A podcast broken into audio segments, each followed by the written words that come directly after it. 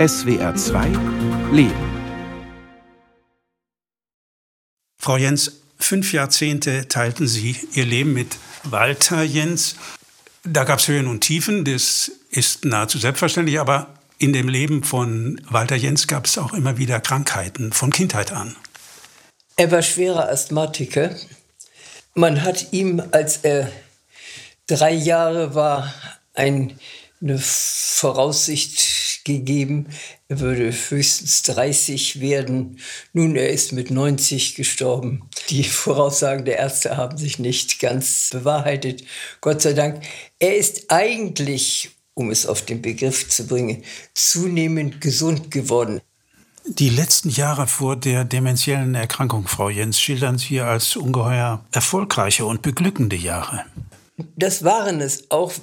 Äh, mein Mann hatte das große Glück, in den 80er oder Anfang der 80er Jahre als Präsident der Berliner Akademie der Künste gewählt zu werden. Äh, wir sind von da an viel in Berlin gewesen, haben das Glück gehabt, auch den Mauerfall, von dem wir hier in Tübingen natürlich nichts mitbekommen hätten, hautnah in Berlin zu erleben. Mit dem Mauerfall kam eine sehr, sehr schwierige Aufgabe auf ihn zu, nämlich die Institutionen West und Ost, die sich beide Akademie der Künste nannten, wieder zusammenzuführen. Also das war eine, eine, eine schwierige Zeit, in der wir, obwohl wir in einem Raum zusammenlebten, uns auch selten gesehen haben, außer abends. Nein, abends waren wir dann noch im Theater, weil er fast ständig unterwegs war. Dann hat sich was verändert in Ihrem Verhalten von Ihrem Mann. Das war nach der Berlin-Sache. Die ersten Anzeichen, ja, von heute aus gesehen, der Demenz würde ich so um das Jahr 2000 ansiedeln. Was waren die ersten Anzeichen? Jetzt Sie sind ja jetzt viel ja. sensibler geworden.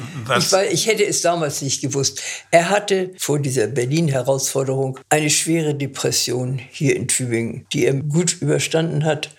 Und er war eigentlich wieder voll einsatzfähig. Er war, ich würde sagen, auch für mich gesund. Rückwirkend muss ich feststellen, dass er nie mehr ganz gesund geworden ist.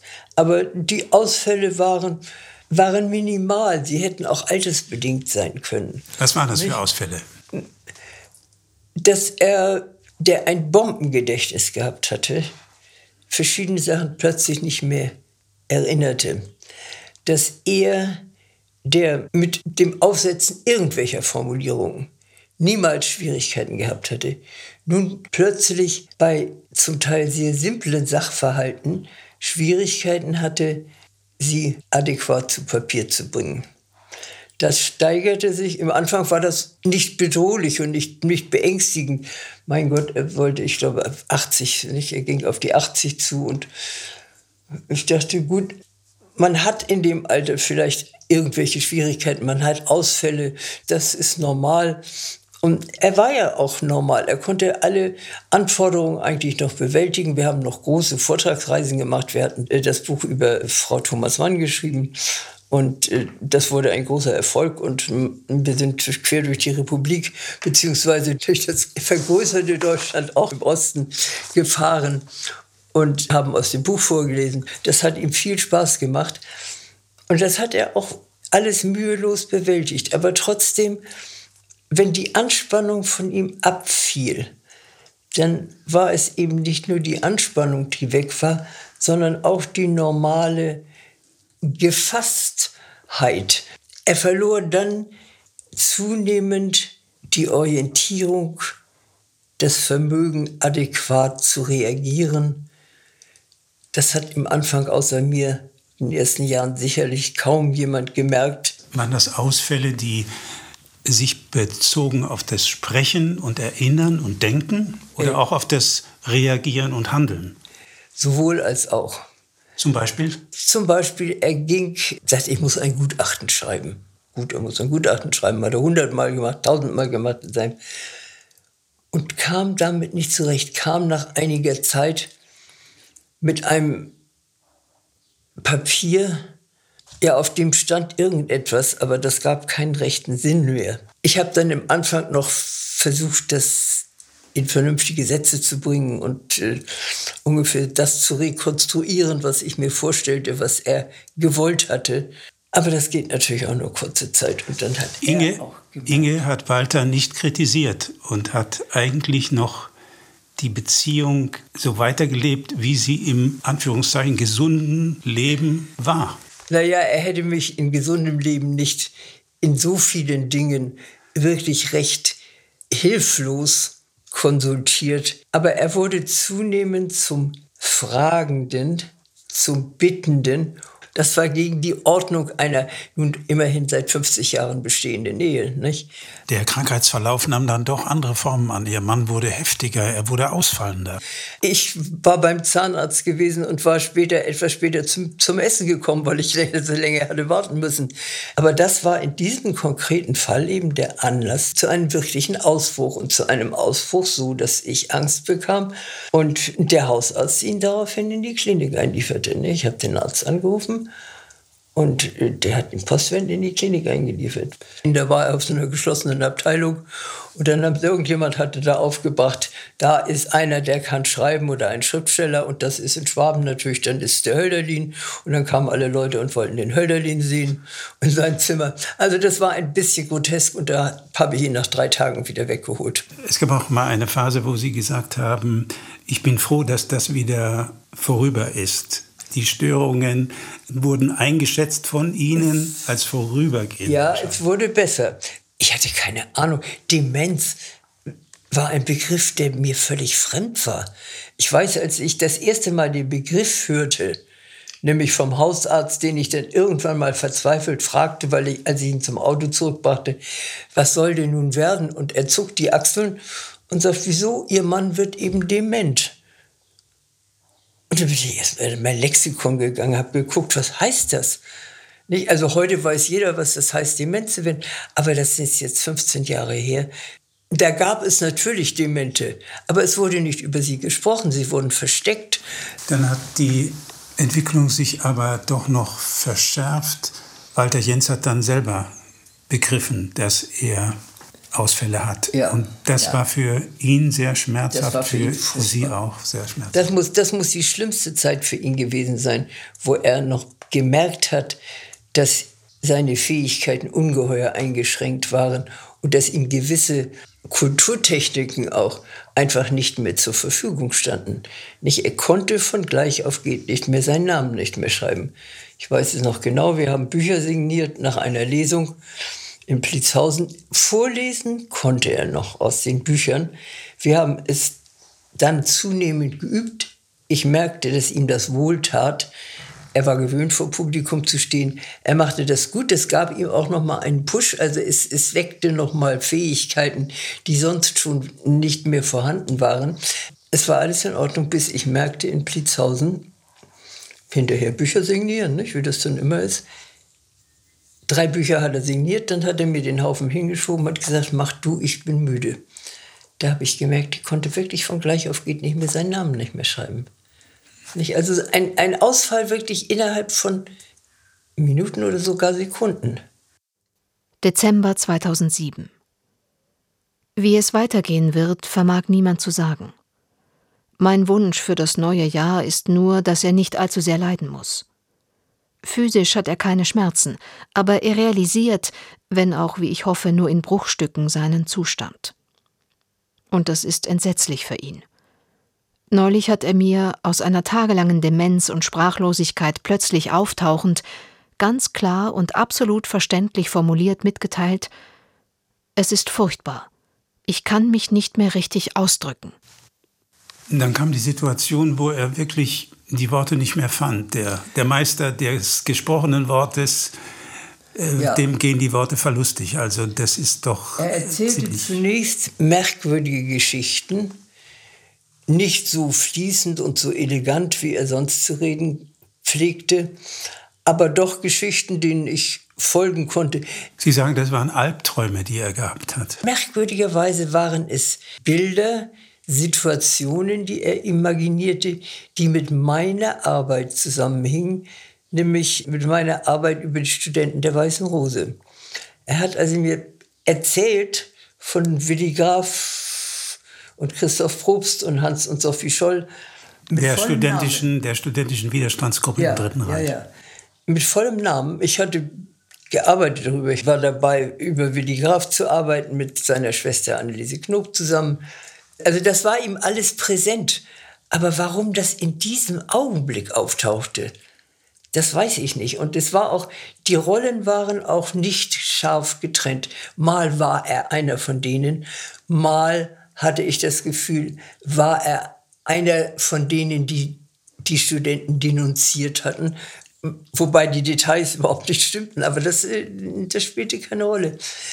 Also seine Rolle ist in diesen Albträumen, die das ja mehr oder minder waren, auch wenn er wach war und spazieren ging, ist mir nie ganz klar geworden. Und die sind sicherlich schon wirr und, wenn Sie so wollen, verrückt gewesen. Wir haben auch Zeugnisse aus Ihrem Buch, wo er sagt, hilf mir, ich, ich bin ein Idiot, ich bin... Die sind, die sind später. Die, die sind also später. Die, Wie ist das? Können, können Sie da einen Entwicklungsverlauf feststellen? Ja, also die kognitiven Fähigkeiten, wenn ich solche Sachen wie mach du, ich bin müde, wenn ich das noch als kognitive Fähigkeit etikettiere, die hörten auf.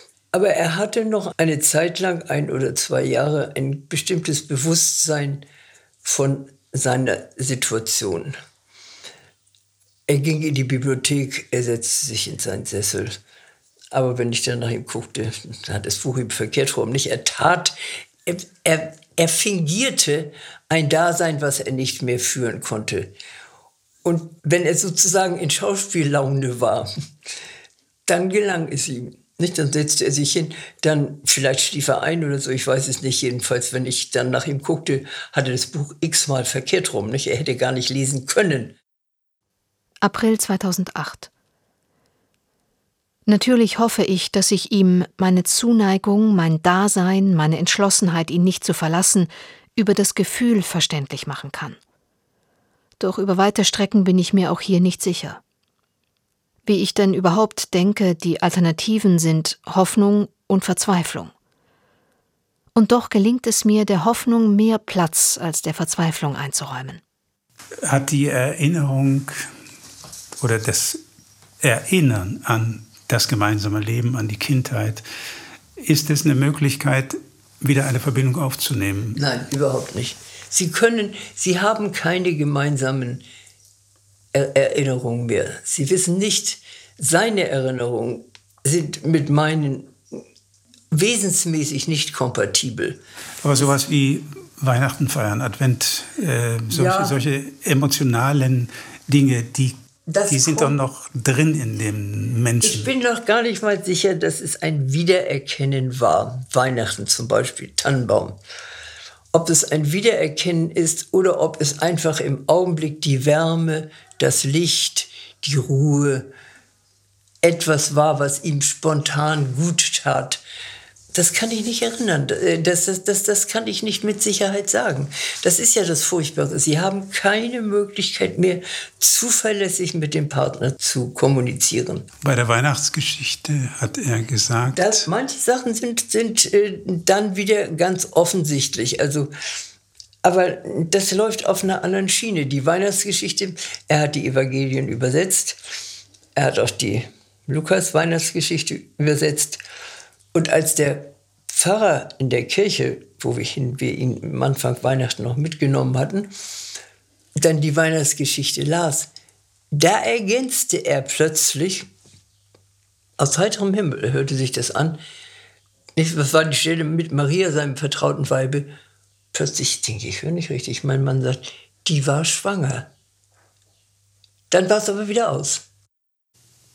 Ich weiß so wenig, wie ich eine Antwort auf die Frage habe, ob es wirklich Todeswünsche sind, wenn er wiederholt und sehr deutlich artikuliert, ich will nicht mehr, ich will tot sein, bitte lass mich sterben. Ich bin mir keineswegs sicher, dass er wirklich meint, was er sagt, und ich bezweifle, dass ihm das Problem des unwiderruflichen Endes überhaupt bewusst ist. Aber ich sehe, dass es ihm, zumindest auf der Gefühlsebene, zeitweise sehr ernst ist mit der Bitte ums nicht mehr sein dürfen. Und gleichzeitig spüre ich auch seine Angst vor dem letzten Schritt, nicht tot machen. Bitte, bitte hilf mir. Ich will nicht sterben. Was gilt? Auch hier weiß ich keine Antwort. Gab es in dieser Zeit auch noch so etwas wie Intimität zwischen Ihnen und Ihrem Mann? Wenn sich einem Menschen in dieser Situation zuwenden, dann entsteht Intimität. Spontan, natürlich, sie streichen ihm über die Haare, sie geben ihm einen Kuss, selbstverständlich. Aber das war's, nicht? Also. Kam das an? Nicht immer, nicht immer. Es kann doch sein, dass er, dass er mich weggeschoben hat. Nicht, wenn er nicht wollte, wenn ich mich über ihn beugte und er wollte nicht, dann nicht zack. Also das äh, auch mit dem Ellenbogen, wenn es darauf ankam. Nicht? Also es bestimmt ausschließlich der Kranke, welches Maß an Annäherung er verträgt. Und der Gesunde muss natürlich dann entscheiden, welches Maß an Annäherung er ehrlich bereit ist zu geben und geben kann. Aber man kann es doch gewissermaßen auch nachvollziehen, wenn man sich ihm, wenn man sich ihm zugewandt hat dann hat er positiv reagiert. Er hat auch sehr sensibel reagiert, ob er in einem Gespräch beteiligt worden ist. Ja. ja. das hat er auch getan. Aber er hat auch deutlich gesagt, wenn er jetzt sich nicht unterhalten wollte mit irgendwem, nicht, dann, also er hat zu Differenzierung oder gar zu Höflichkeiten, zu Konventionen, war er schon lange nicht mehr fähig. Nicht, er war nur noch fähig, sich direkt auszudrücken. Freude, Trauer, Wut, spontane Aggression, dann wieder Bedauern. Dann weinte er, wenn er ordentlich zugeschlagen hatte. Und man sagte, aua, dann, dann fing er auch an zu weinen. Nicht? Also die Extreme sind unverbunden nebeneinander. Januar 2012. Manchmal ist er vergnügt, manchmal, öfters, abgrundtief traurig, aber Tröstungen im Allgemeinen zugänglich. Lesen, schreiben oder sprechen kann er schon lange nicht mehr. Er denkt ausschließlich mit dem Gefühl, und dem immer in der richtigen Weise zu folgen, ist de facto unmöglich. Trotzdem genießt er, jedenfalls meistens, das Zusammensein in einem vertrauten Ambiente. Sie haben es aber auch geschafft, diese Pflege zu organisieren. Sie haben sich Helfer besorgt. Ja, das Glück ist ein, ein, Sie sagen, es ist ein Glücksfall. Ich habe ich hab ganz großes Glück gehabt. Ich habe eine Frau als, ich habe annonciert in der Zeitung, 400 Euro Jobs für, für den Haushalt und so weiter. Und diese Frau erwies sich nach und nach, sie hat sich ganz zwanglos ergeben. Es hat auch lange gedauert im Anfang. Sie war noch da, als mein Mann noch äh, nicht im Vollbesitz aller Kräfte, aber durchaus noch also ansprechbar war. Und, äh, und als er dann immer kränker wurde, erwies sie sich eben als, äh, als geniale Krankenpflegerin. Juni 2009. Deshalb bin ich doppelt froh, dass eine Pflegerin einen ländlichen Hintergrund hat.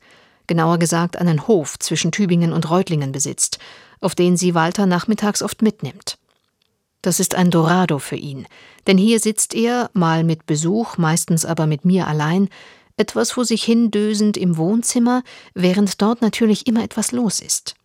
Trecker müssen repariert, Tiere gefüttert, Heu eingefahren, Ballen gepresst werden und so fort, so dass es für ihn ständig etwas zu sehen gibt.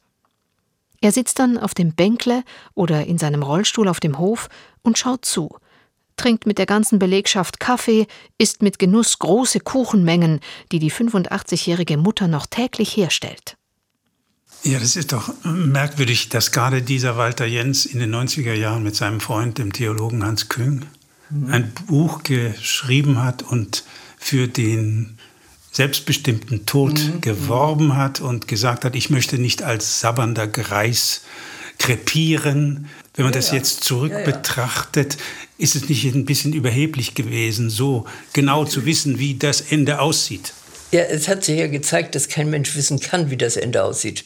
Das Ende sieht eben sehr anders aus. Für mich ist das die Lehre aus dem Buch. Er hat dran geglaubt und Hans Küng hat auch dran geglaubt. Aber das sagt für die Praxis eben nichts. Und es zeigt Selbstgewissheit, alles planen zu können.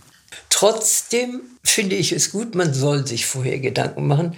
Man darf diese Position, die Hans Küng und mein Mann bezogen haben, man darf sie auch als gesunder beziehen. Sie ist richtig. Man sollte sich vielleicht vor Verallgemeinerung hüten. Vielleicht kann man es vorher nicht, wenn man es nicht hautnah erlebt hat, einfließen lassen, wie differenziert, wie anders, wie unvorstellbar dieses Ende sich unter Umständen nähert und sich dann auch vollzieht.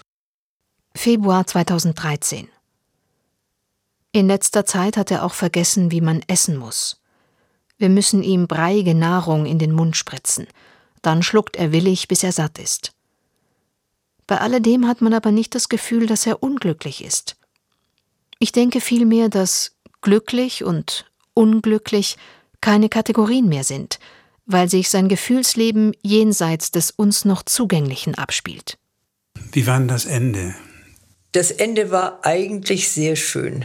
Mein Mann ist glücklich gestorben, er ist eingeschlafen. Zehn Jahre haben Sie den Krankheitsverlauf miterlebt. Mhm. Was haben die zehn Jahre aus Ihnen gemacht? Wenn ich es pathetisch sagen soll, sie haben mich demütig gemacht. Das heißt, sie haben mir sehr unverstellt eine große Tragödie des mir nächsten Menschen vor Augen geführt. Sie haben mir ein Stückchen weitergeholfen, die Frage zu beantworten, was ist ein Mensch? Ich könnte Ihnen jetzt nicht sagen, was ein Mensch ist. Ich weiß nur, was ein Mensch auch sein kann. Und ich weiß vor allen Dingen, wie lange, vielleicht sogar wie immer ein Mensch ein Mensch bleibt, obwohl er nichts, nichts mehr hat von dem, was einen Menschen auszeichnet. Er kann nicht mehr reden, er kann nicht mehr laufen. Er erkennt sie kaum oder manchmal nur. Nicht, er ist eigentlich nur noch ein, ein, ein hilfloses, atmendes Bündel. Und viele Leute heutzutage, unsere Zeitgenossen sagen, das kann doch kein Leben sein. Wie würden Sie da antworten? Es ist ein Leben. Das ist unsere arrogante Sicht. Mein Mann war ja da, er hat geatmet, er hat also alle Voraussetzungen eines biologischen Lebens erfüllt. Er hat Genüsse er gespürt. Hat er hat auch nicht vegetiert. Auch dagegen würde ich mich wehren. Er hat auch Glück und Unglück, Verzweiflung, Freude auch empfunden. Also ich hätte wirklich mich gern, und wenn es nur ganz kurz mal gewesen wäre, wenn er mir hätte sagen können, was er, was er fühlt, wie, nicht, denn es sind ja alles Vermutungen, die sie anstellen. Aber dass er lebt und dass es ein Leben ist und dass es auch etwas ist, was diesen Namen Leben verdient, da bin ich mir doch sehr sicher.